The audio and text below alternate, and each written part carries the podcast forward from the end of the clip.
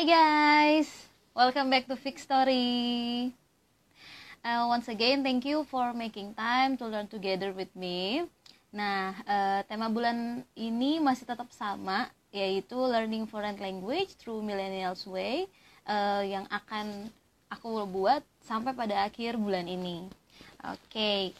nah narasumber kita kali ini adalah seorang elementary school, elementary teacher school uh, alumni dari Universitas Negeri Jakarta dan dia uh, belajar di program studi uh, spesifik bahasa Mandarin. Oke, okay.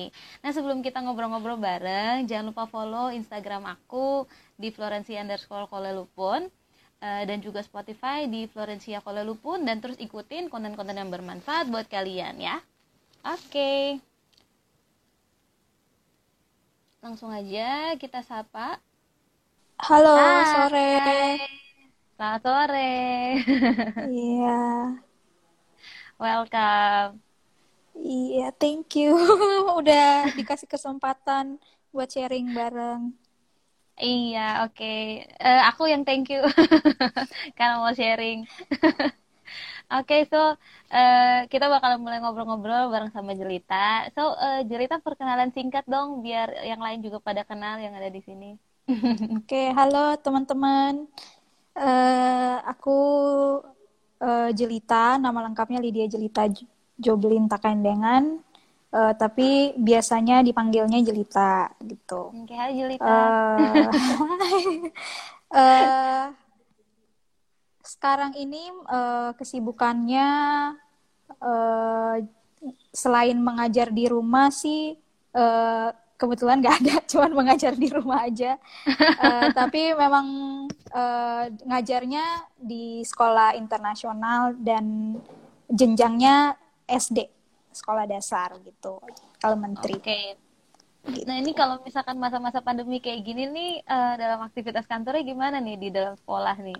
Kayaknya akan seru kali ya. Apa gimana? Iya, beda banget sih. Uh, beda hmm. banget. Yang biasanya kan uh, bisa tatap muka sama-sama gitu. Hmm. Tapi apalagi uh, kebetulan aku di sekolah tuh ngajarnya LA Language Art. Jadi kayak hmm. kalau misalnya uh, orang Indonesia di sekolah nasional belajar bahasa Indonesia, jadi di sana hmm. tuh walaupun uh, pengantarnya bahasa Inggris, mereka harus tetap belajar uh, grammar-grammar di bahasa Inggris gitu, namanya language art, oh, wow, gitu, okay. sama matematika sih. Jadi ada dua subjek yang aku ajar di sekolah gitu. Wow, oke. Okay. Jadi mereka jadi, udah belajar grammar dari kecil ya? Iya, nah jadi uh, beda banget sih kalau misalnya tadi kan yang biasanya belajar bahasanya bisa di tatap muka, tatap muka iya sekarang iya. harus online gitu. Hmm, oke. Okay. Tapi lebih seru apa lebih challenging nih? Uh, kalau untuk aku pribadi sih uh, dalam pembelajaran bahasa lebih seru hmm. kayak gitu oh, karena okay. misalnya okay. Uh, eh, enaknya gini jadi kalau tiba-tiba kan kadang kalau ngajar gitu kan ada tiba-tiba miss ini artinya apa misalnya hal yang uh, in contohnya kayak kemarin tuh uh, ada yang nanya miss what is quail quail itu kan bahasa Indonesianya burung puyuh. Nah, tapi kan kalau hmm. misalnya di sekolah, kita mau jelasin nah. burung puyuh yang kayak gimana kan nggak bisa. Tapi anaknya kalau online tuh bisa bisa cari di Google tuh langsung share screen ah, gitu. gitu. Jadi ada gitu. gambarnya ya. Iya, seru, ya. itu serunya gitu. Oh. Wah, oke okay, oke okay, oke. Okay. Jadi medianya makin banyak jadinya ya iya, kalau misalkan di online ya. Mm -mm -mm. mm. Mm -mm, Oke, okay. nah ini dari apa dari backgroundnya yang udah belajar kan dari kuliah nih uh, kelihatannya berarti uh, Kak Jelita nih spesifik ya untuk belajar tentang bahasa nih ya belajar tentang bahasa asing. Nah ceritain dong uh, rasanya belajar bahasa asing apalagi kayak Mandarin kan uh, salah satu bahasa yang tersulit di dunia ya. Gimana sih rasanya waktu itu belajar bahasa asing? rada malu soalnya uh, jurusan di kuliah nggak kepake nggak kepake sekarang di kerja. Tapi untungnya kan uh, yang di kuliah itu kan pendidikan bahasa Mandarin. Jadi ya pembelajaran bahasa. Jadi teknik-teknik metode-metode sih dapat kalau waktu kuliah. Cuman ya memang Mandarinnya aja nggak kepake gitu. Tapi untungnya uh, untuk pendidikan bahasanya sendiri uh, kepake. Nah terus uh, seru sih sebenarnya kalau belajar bahasa apalagi uh, waktu itu kan belajarnya bahasa Mandarin. Jadi uh, kalau misalnya ketemu orang Chinese gitu Terus karena karena susah, jadi kan jarang ya yeah. yang bisa ngomong. yeah. Jadi sering dipanggil Jil Jil Jil, uh, coba bantuin dong ngomong ini kayak gitu. Oh. Misalnya kayak gitu. Ada bisa bisa tiba-tiba ada yang via WA kayak gitu. Ah. Ada yang pernah aku tiba-tiba dapet telepon suruh ada orang kecelakaan terus dia bahas orang Mandarin teman teman aku tuh suster jadi di yeah, telepon yeah. jel jel tolong yeah. bantuin. Kayak gitu. Dia lagi serunya kayak gitu. gitu. ya? Takutnya iya, penyakitnya bener. lain ngasih obatnya iya, lain ya. Iya gitu. Serunya gitu.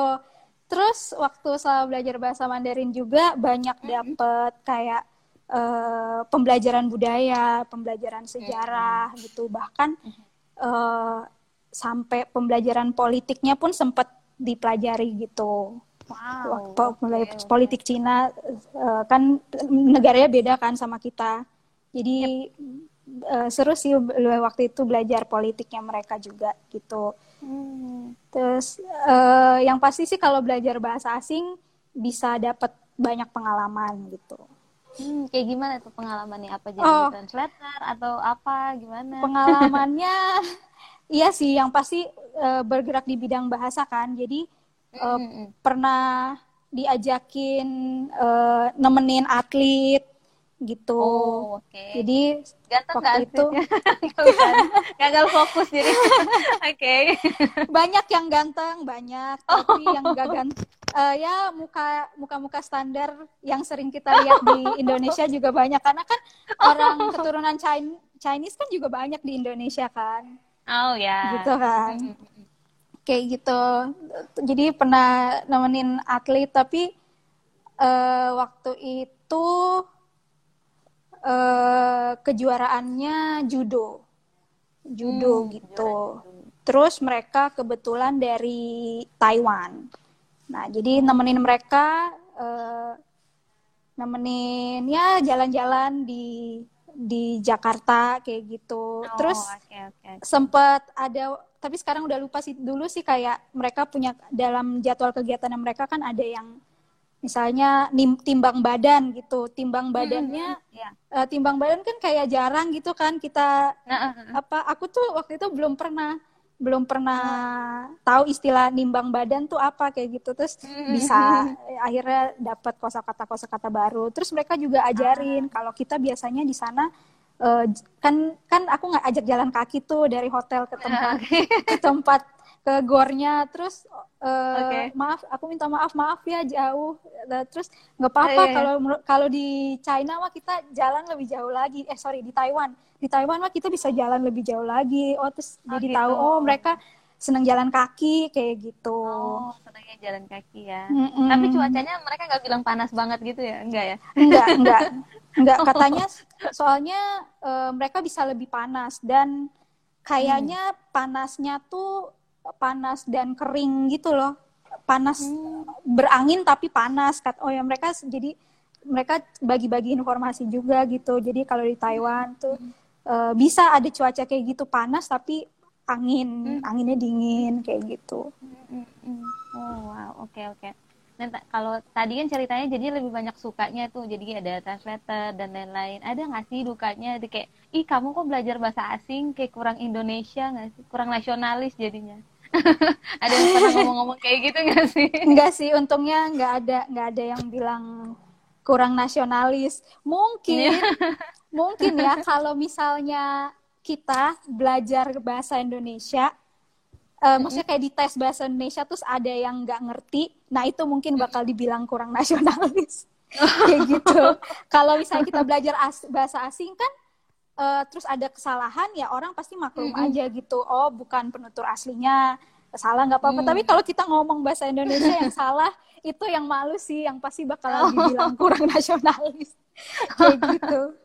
Oke, jadi selama ini berarti lingkungannya positif juga ya pada saat belajar bahasa hmm, ya, nggak ada yang gitu. ngomong-ngomong aneh-aneh lah ya. Nggak ada. Oke oke good. Alright guys, itu tadi perbincangan saya dengan narasumber saya. Masih akan ada part-part selanjutnya yang akan saya sharing setiap harinya. So ditunggu ya. Nah, kalau kalian merasa bahwa konten-konten ini